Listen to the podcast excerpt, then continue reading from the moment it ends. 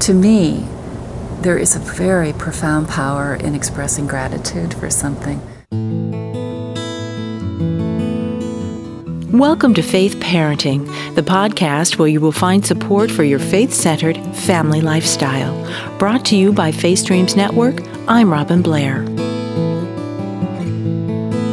Expressing gratitude can be a faithful and prayerful way for children to join their parents in talking to God.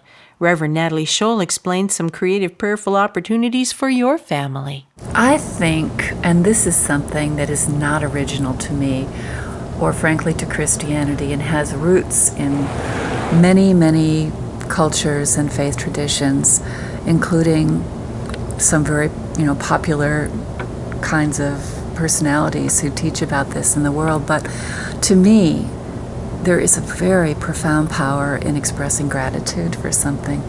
And I think rather than the rote prayers that we, you know, we tend to get into a pattern before meals, it's nice to say grace you know, a silent time before a meal is okay too, but to do something that invites people to say something heartfelt that they're actually grateful for once a day and not judge that is pretty powerful. And I think people can do that at any age. I think it changes our perceptions of so many things and connect the blessings of our lives to a higher being, to God to our faith is, is really powerful. It's something that's very intergenerational.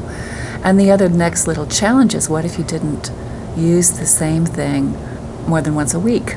So you'd really have to be a little bit creative about thinking of something fresh. I mean, a quick expansion of that is drawing a picture of it or, you know, writing it in a journal. Um, or making a list, or you know, there, there are little variations on it for adults and children. Amen.